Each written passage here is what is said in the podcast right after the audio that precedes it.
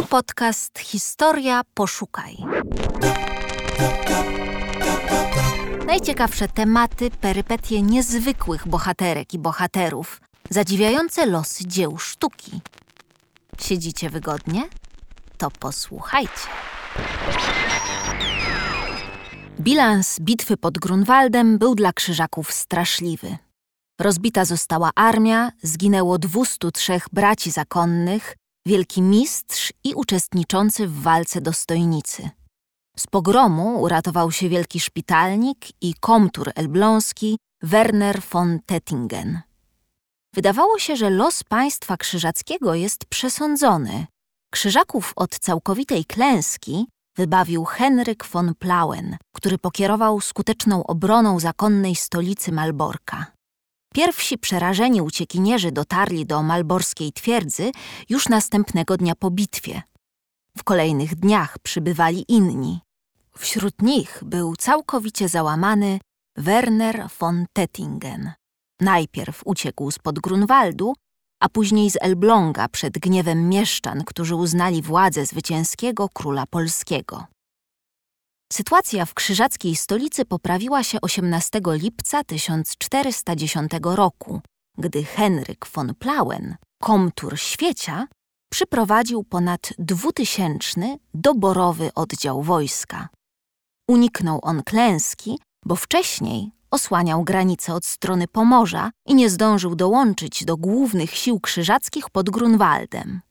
W Malborku zaczął energicznie szykować obronę. Uśmierzył panikę i kapitulancki nastrój. Samorzutnie przyjął przywództwo i ogłosił się zastępcą wielkiego mistrza. Kapituła zakonna formalnie wybrała go na zwierzchnika zakonu kilka miesięcy później.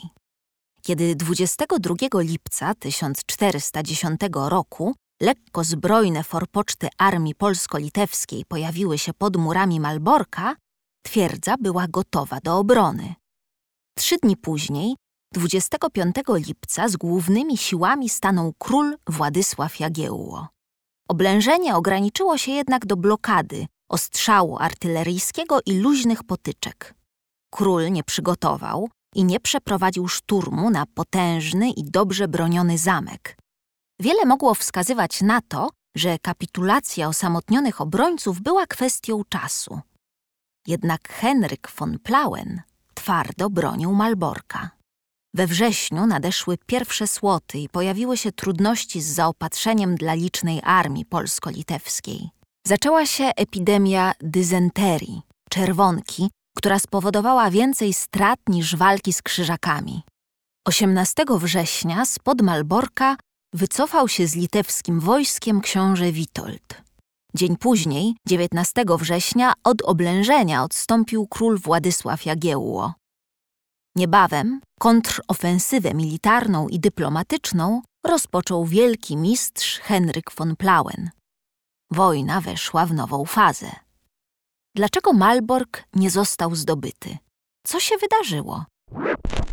Odpowiedzi na te pytania znajdziesz na portalu Historia Poszukaj w artykule Krzysztofa Kowalewskiego pod tytułem Cudowne ocalenie zakonu – oblężenie Malborka w tysiąc czterysta dziesiątego roku.